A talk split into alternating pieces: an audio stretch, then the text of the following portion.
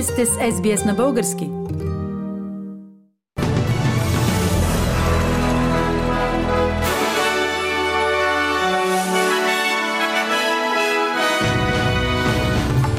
В новините днес, 15 юни 2022 година, Австралия прогнозира трудни месеци за бизнесите. Над 40 страни ще започнат разследване на военни престъпления в Украина. България няма да изисква сертификати за COVID-19.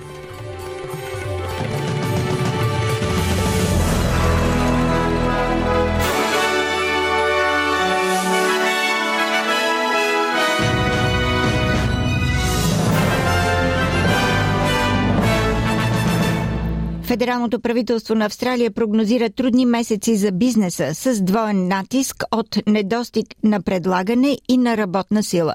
Равнището на безработицата в Австралия спадна до почти рекордно ниско ниво, достигайки 3% и половина миналия месец.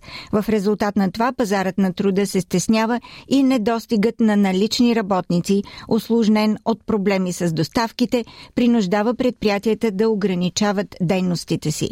Говорейки пред ABC федералният помощник ковчежник Стивен Джонс каза, че предстоят трудни месеци. Работата на правителството е да се опита да се справи с всичко това. Ще бъдат трудни няколко месеца. Знаем, че от другата страна ще изгрее слънцето, но през следващите 3 до 6 месеца ни очакват наистина тежък път. Премиерът на Нов Южен Уелс Доминик Перотей се присъедини към призивите на други щатски и териториални лидери федералното правителство да възстанови помощите за COVID-19.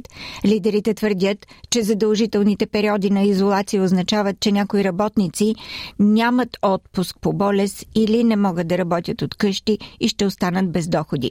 Министър-председателят Антони Албанизи свиква заседание на националния кабинет в понеделник 18 юли, за да обсъди проблемите около пандемията. Доминик Перотей казва, че е готов да проведе всички дискусии относно подкрепата за пандемия, включително с щатските и федералните правителства, които отпускат половината от плащанията за COVID-19.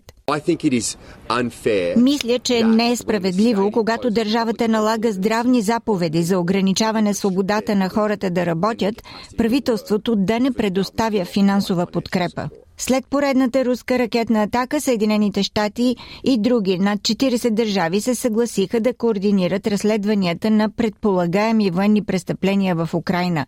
Украинският президент Володомир Зеленски каза на конференция, проведена в централата на Международният наказателен съд в Хага, че руски ракети са ударили два обществени центъра в западната част на страната, убивайки над най-малко 23 души. Този ден още веднъж веднъж доказа, че Русия трябва да бъде официално призната за терористична държава.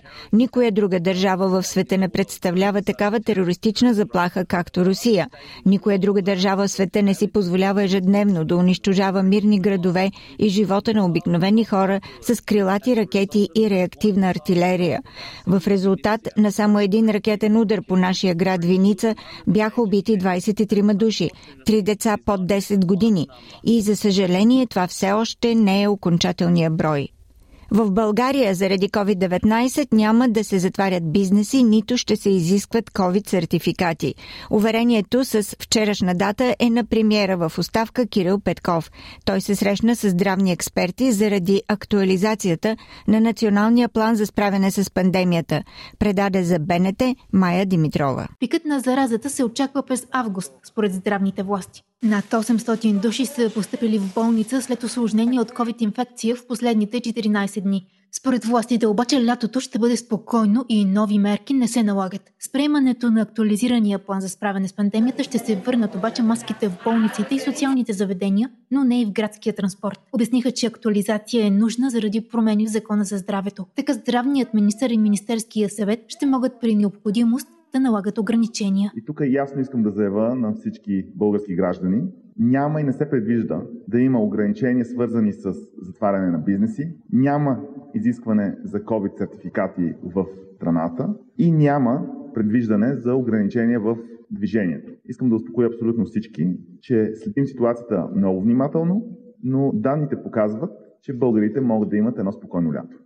Това беше министър-председателят в оставка Кирил Петков в репортажа на Майя Димитрова от БНТ.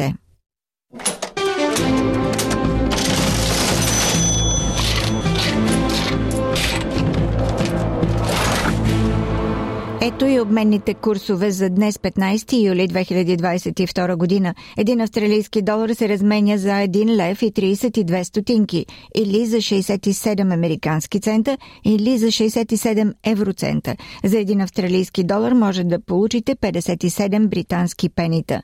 И прогнозата за времето утре събота в Бризбен се очаква да бъде предимно слънчево 21 градуса. В Сидни разкъсана облачност 26 Камбера облачно 10, Мелбърн превалявания 13, Хобърт облачно 13, Аделайт дъждовно 15 градуса, в Пърт превалявания 19 градуса.